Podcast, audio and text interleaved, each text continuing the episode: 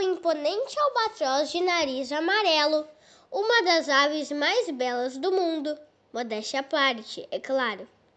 Pertence a um grupo de aves exclusivamente marinhas, que utilizam o ambiente terrestre apenas na época reprodutiva e depois passam o restante da vida planando pelos oceanos em busca de alimento. Minha espécie se distribui pelo Oceano Atlântico, entre a América do Sul e a África. Aqui no litoral gaúcho, já fui registrado em todos os meses do ano, sendo mais abundante nos meses quentes e menos frequente no inverno. Minha principal característica é o meu bico em forma de gancho, formado por várias placas, além das minhas asas longas e estreitas, típicas de um planador dinâmico.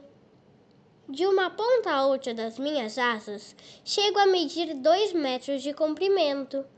E olha que eu sou uma das menores espécies de albatroz quando comparado com o albatroz errante, que pode chegar a 3 metros e meio de envergadura, sendo considerada a maior envergadura dentre todas as aves viventes.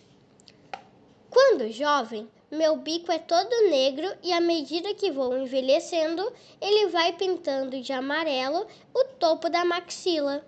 Daí, quando fico adulto, apresento um lindo bico colorido, com o topo da maxila amarelo vivo, com a ponta do bico rosa alaranjada e a mandíbula toda negra, com apenas a pontinha esbranquiçada e uma linda pele amarela na base.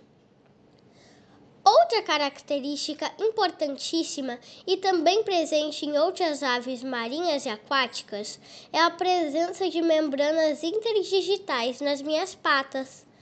Essas membranas me auxiliam muito quando preciso decolar da água. Isso mesmo! Quando estou pousada na água e preciso alçar voo, eu utilizo a propulsão gerada pelo atrito das membranas na água e voo como se estivesse pedalando na água até alçar voo e depois é só alegria e seguir planando pelos sete mares. Ah, e já ia me esquecendo.